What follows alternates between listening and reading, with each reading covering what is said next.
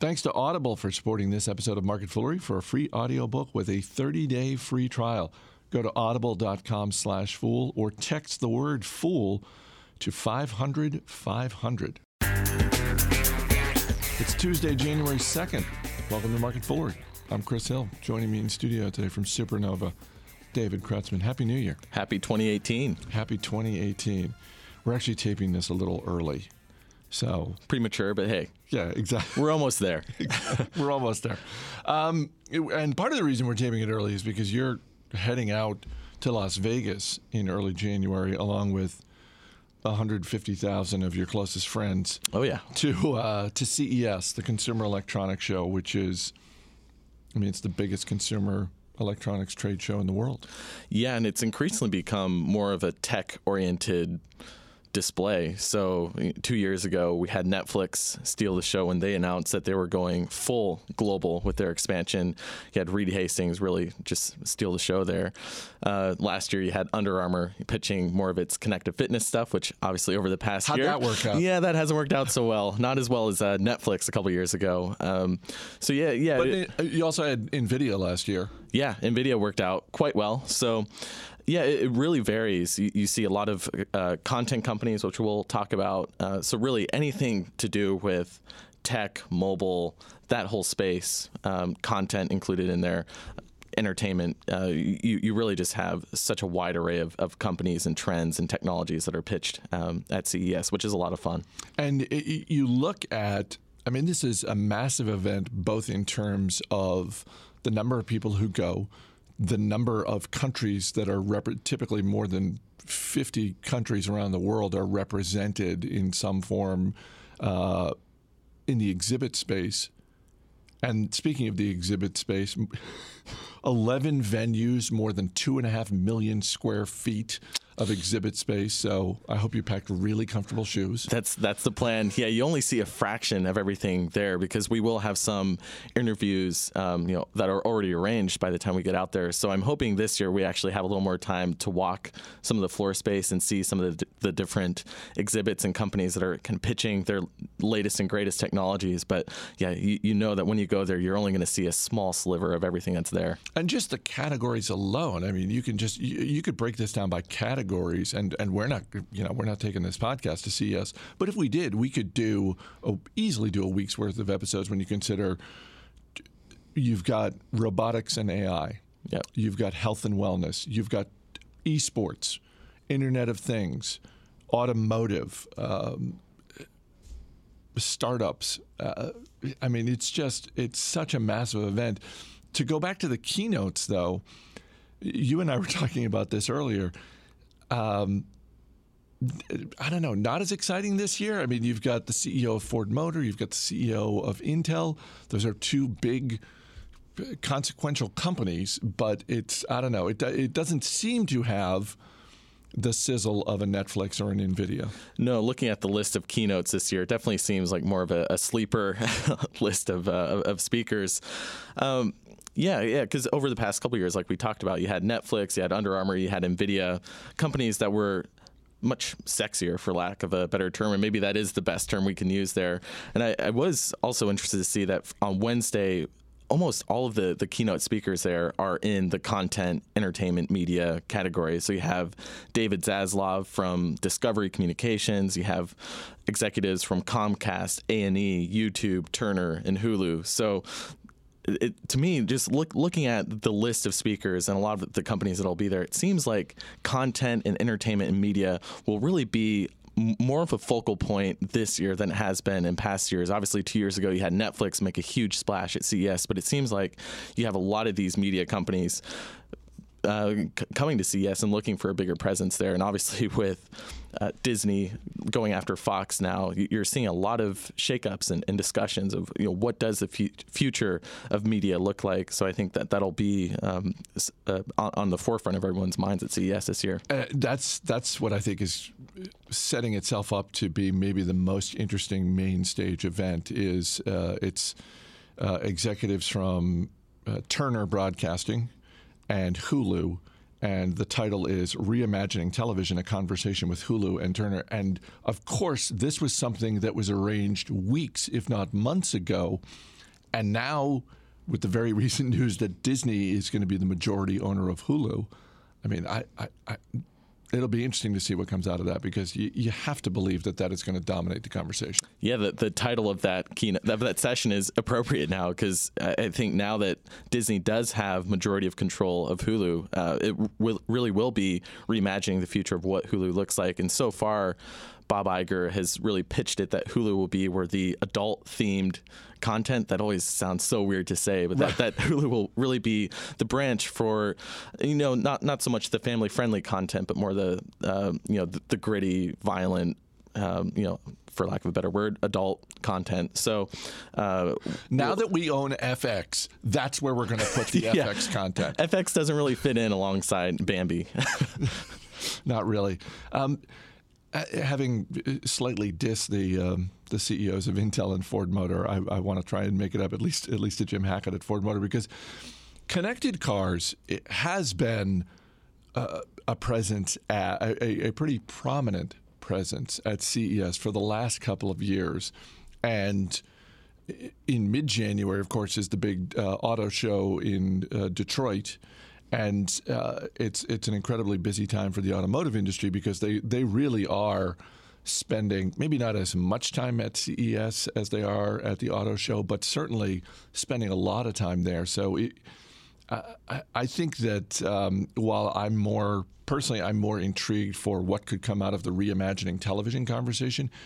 It would uh, it would not be a shock if uh, Jim Hackett made some news um, with you know the connected car space. Yeah, and I think the same goes for Intel because Intel uh, acquired Mobileye uh, over the past year, uh, really trying to make a bigger push into the, the chips and technology that go into powering. Uh, autonomous vehicles and and Ford, to its credit, has done done a lot to uh, venture into the ride sharing space and to autonomous vehicles. So it's not like they're sitting on their hands with this, but uh, yeah, they they do they, do have the challenge of being an established business, uh, you know, in, in the vehicle space, and then trying to find ways to not get disrupted by these emerging trends and technologies. And they seem to be doing a nice job with that. So it will be interesting to see, um, yeah, what what they have to say at CES, and then obviously the the automotive show a week or two after CES. But um, yeah, a little bit more of a sleeper name as far as a keynote speaker goes. But yeah, I, I, agree with you. I wouldn't be surprised if they have some some news, especially within that connected car category or the ride sharing space, uh, to announce at CES. All right, I want to get to how you're deciding to split up your time number. But first, I want to say thanks to Audible for supporting this episode of Market Foolery. For our dozens of listeners, Audible is offering a free audiobook with a 30 day free trial. If you want to listen to it, good news. Audible has it. Just go to audible.com slash fool or text fool to the number 500 500 and you can browse their unmatched selection of audio content. Download a title free and start li- listening. It is that easy. Audible also has exclusives and original audio shows. I just started listening to um, Vacationland True Stories from Painful Beaches, which is uh, the latest book from John Hodgman. Um, uh, uh, Hodgman's a really funny guy. And I find that audiobooks, uh, particularly if it's something to do with comedy, if the author himself or herself is reading it, then it really it really pops because you you you literally hear it in their own voice. Um, that was the case with Steve Martin's book, and, and that is certainly the case with John Hodgman's book uh, about my home, his time in my home state of Maine. Uh, Audible also has the Send This Book feature. You can share a book from your library with anyone, and if it's their first time accepting a book through this feature, they can listen for free. And they also have speed control. We've heard that from listeners of this podcast and others that they like to speed up uh, various podcasts depending who's on it. So you can do that with Audible. You can listen faster or slower. Narration at the speed that suits you. So get a free audiobook with a 30-day free trial at audible.com slash fool or text fool to 500 500. That's A-U-D-I-B-L-E dot com slash F-O-O-L or text the word fool to 500 500. With so much content, with all these different venues – and this does seem like one of those years where, when you look at the lineup of featured speakers at CES, no one's really leaping out to you. So that frees up a little bit of time. How do you decide as an investor, as an analyst, how do you decide what you're going to focus on? Well, we, we can get a list of all the exhibitors. So a lot of what we do, uh, it'll be me and you know maybe one or two other analysts uh, or people who are going out to CES, and we'll just skim through uh, the list of companies that'll be there and see if there are any companies that we're familiar with that are in some of the Motley Fool's services as recommendations. So, uh, and, and, thankfully, we have Matt Greer, who behind the scenes will help help us set up interviews with some of these companies so we have an idea of where to go, when to go there, and who we're going to be talking to. So having some of that set up beforehand really makes it a lot easier uh, to navigate. So like we'll we'll be talking to some executives from Nvidia Sunday night, which will be kind of the first night that we fly in there, and Nvidia is having an event for the press uh, where they'll probably be making some announcements, and that'll be a chance for us to catch up on the latest there. Uh, Skyworks Solutions is a company that we uh, talk to quite a bit. Um, and then just some other companies that that look interesting to us that we think we could have a good conversation with that we're interested in and that our members might be interested in. Uh, and then one of the perks, I, I, guess you could call it that, with getting a press badge, as soon as you sign up for it, a lot of companies will pitch uh, their event or their booth, their exhibition to you. Uh, and I'd say one of the weirdest ones or most surprising ones is a pitch for the world's first robot suitcase. So this is an autonomous suitcase that follows you around. It uh, has Bluetooth and you know security features and all these things. It's like, well, I don't, don't think Wait that's ever anything I've thought about, or I don't know if I even need it, even after hearing about it, especially when it has a price tag over a thousand bucks.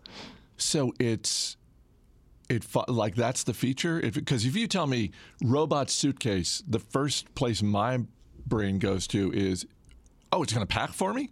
Because I might that would be up, nice. I might pay up for a suitcase that will do the packing for me. But this is just, oh, you don't have to pull it. You don't have to carry it, and you don't have to pull it on wheels. It will, like R2D2, it'll just or BB8, it'll just wheel itself and stick with you. That's actually brilliant because I think if it looked like R2D2 or BB8, I actually might go ahead and buy that.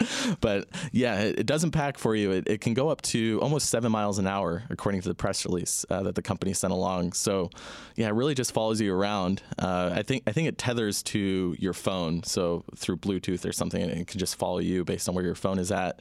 You need to use your um, you know your fingerprint to to open it up and, and apparently when, when it's just at home, it can roam around the, the home and be kind of a security guard. That's another thing they uh, they, they, pitch you on. Yeah, no, it seems a little bit scattered here. So th- this is not a company. You know, if I was a venture capital investor, this is not a company I would be leaping to right away.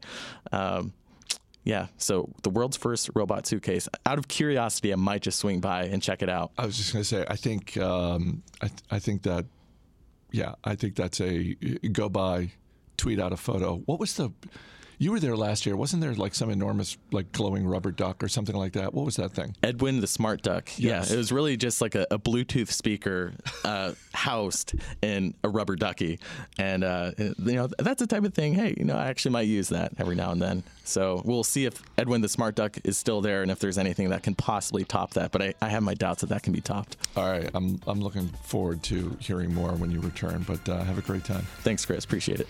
As always, people on the program may have interest in the stocks they talk about, and the Motley Fool may have formal recommendations for or against. So don't buy or sell stocks based solely on what you hear. That's going to do it for this edition of Market Foolery. The show is mixed by Dan Boyd. I'm Chris Hill. Thanks for listening. We'll see you tomorrow.